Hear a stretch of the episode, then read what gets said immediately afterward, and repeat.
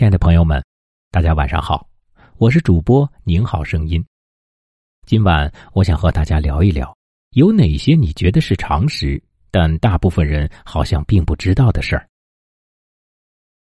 比如，你知道带鱼其实是不能养殖的吗？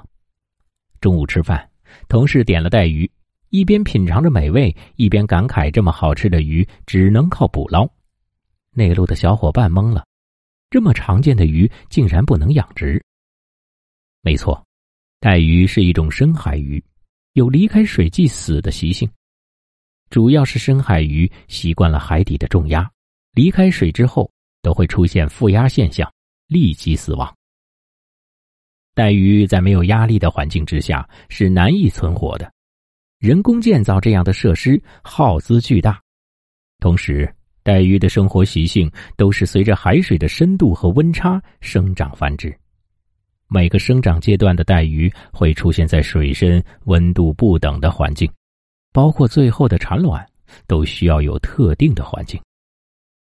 人工营造这样的环境，目前来说达不到标准。原来生活中有那么多看似人人皆知的常识，是我们不知道的。法律常识。职场类，员工跟公司打官司，诉讼费只要十块钱。试用期离职提前三天通知公司就可以了，不需要什么申请，更不需要领导审批通过。正式员工提前三十天通知公司就可以离职。注意，是通知而不是申请。入职只上了一天班，也要给工资。可现实中，很多公司规定，入职不够一个星期就离职的没有工资，很多人也信了。老板都喜欢打着劝退的名义开除员工，是因为开除员工要额外给员工赔一大笔钱，还有很大风险。而劝退，让员工自己申请离职，既没有风险，也不用额外给钱。百分之九十被辞退的人都会吃这个亏。劳动纠纷先仲裁，打了那么多年工，还是不知道去哪儿告老板。记住喽，劳动纠纷先仲裁，先去劳动争议仲裁委。去劳动仲裁不收费，真的不收费。婚姻类，女人在家带孩子就没收入，并不是。婚姻法规定，老公赚的钱是夫妻共同财产，有一半是老婆的。老公要求老婆一下班就回家做饭，违反婚姻法。婚姻法规定，夫妻双方都有参加社会活动的自由。老婆要求老公上交工资，违法。婚姻法规定，夫妻对共同所有的财产有平等的处理权。家暴触犯虐待罪。会进去的。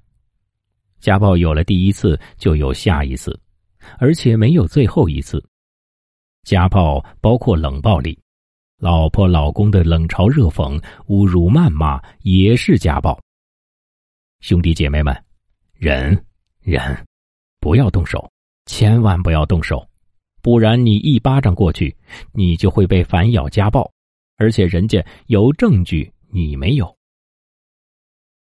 打小三儿违法，虽然小三儿很缺德、很讨人厌，但你也不能打他，让警察叔叔处理。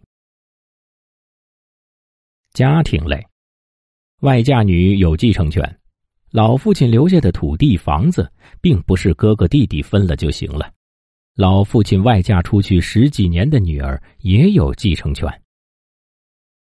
父子关系，不是你想断就能断。父子俩闹得再僵，老子再怎么骂小的畜生，小的再怎么骂老东西，开具断绝父子声明等等，也断不了你俩的父子关系。老人老后无依无靠，儿子也要赡养父母，百善孝为先呐。胎儿也有继承权，丈夫归天了，如果他的妻子怀孕在身，请记住。孕妇肚内胎儿也有继承权，死胎除外。经济财产类，饭店、酒店禁止自带酒水违法，这是排除了我们的主要权利。幺二三幺五举报起来。定金不能反悔，定金想毁就毁。买贵重物品之前，钱不够，先交了定金。是那个安定的定，后面不想买了，能不能反悔？不能。反悔，这定金就给商家了，要不回来。但如果是定金，一个言字边一个丁的那个定字，想怎么反悔就怎么反悔。下次交定金，记得看清是哪个定。投一罚十条款无效，店里的这个条款严重加重了顾客的责任，十倍，所以无效。再也不怕这个吓人的店规了，但你看了我的回答还去偷东西，我会打你的。假一赔十条款有效，店里为了让顾客相信都是真货，就贴了这么个声明在店里。这个跟偷一罚十不同，这是有效的。你要是发现了假货，就让他赔十倍的钱给你。不小心在超市买到过期食品怎么办？别再哭丧着脸了，你赚到了，知道吗？超市最少要给你赔一千元，就算你只买个一毛钱的糖果，也是赔一千。有些东西不是你想卖就能卖，比如卖口罩，好些人已经进去了，要资质和特许经营。有些东西也不是你想买就能买，比如买枪，买隔壁村的翠花。伤害类，别人打你一巴掌，你反手扇回去，并不是正当防卫，而是互相斗殴。拇指和小指，砍掉一个人的拇指是重伤，砍掉小指是轻伤。杀人偿命，血债血偿，并不是。武侠小说里为父报仇、手刃奸人的情节看得很爽。你别当真，真遇到了这种事儿，打幺幺零，不然你也是杀人犯。身形常识，那些短视频里的大长腿妹子，为了吸引眼球、当网红赚大钱，就用特效把自己的腿使劲拉长，最后造成臂展明显短于身高，看起来极不协调。普通人的臂展多少与身高相等。很少有臂展大幅度短于身高的，这本来就是大家都知道的常识。可是短视频兴起之后，越来越多的人忘记了这个常识。我甚至看到一个视频里的妹子，面若桃花，手如柔夷，肤如凝脂，但臂展却不足身高的三分之二，细脚伶仃都不像人了，简直就是圆规成了精。然而点赞却有数好几万，可见很多人都忘了臂展约等于身高的常识了。狗尾巴草，一种田间地头随处可见的杂草，并非毫无用处。我国的先民对狗尾巴草多代培育，最终造就了重要的粮食作物粟，也就是小米。文学作品里常见的谷和。指的都是它，基本成了粮食作物的代名词。各种花里胡哨的护肤品，对于消除皱纹、淡斑、抗衰的作用微乎其微，远远比不上光子嫩肤，是远远比不上。光子嫩肤是正儿八经的医学项目，是最有科学依据的。国内可以在条件不错的三甲医院皮肤科做，效果一定不会让你失望。如果你经常流鼻涕、打喷嚏，每次发作流大量清水鼻涕，头晕昏沉，遇冷或者碰到灰尘、花粉发作，这不是感冒，而是过敏性鼻炎。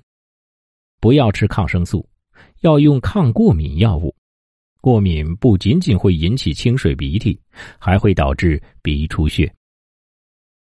不要去外面采耳，消毒不过关，非常容易感染真菌。引起真菌性外耳道炎。卡鱼刺不要喝醋，没用的，不存在会软化鱼刺。卡住了，去医院耳鼻喉科，专业去鱼刺。小孩子也会打呼噜，一般是腺样体肥大和扁桃体肥大引起的。鼻子和耳朵通过咽鼓管相通，这个只有耳鼻喉科医生熟悉。感冒不要用力擤鼻涕，没错，鼻涕会进入咽鼓管，让细菌进入中耳，引起中耳炎。正确的清理鼻涕方式是一侧一侧的清理，或者使用生理海水喷鼻剂清洗。鼻出血最有效的办法是压迫止血，就是捏住鼻子。一般生活中的鼻出血，这个办法足矣。还有，防晒是最重要的护肤措施。以上这些常识。都是大部分人好像知道，但是又好像不知道的事儿。好了，朋友们，今晚我们就说到这儿，祝大家好梦，晚安。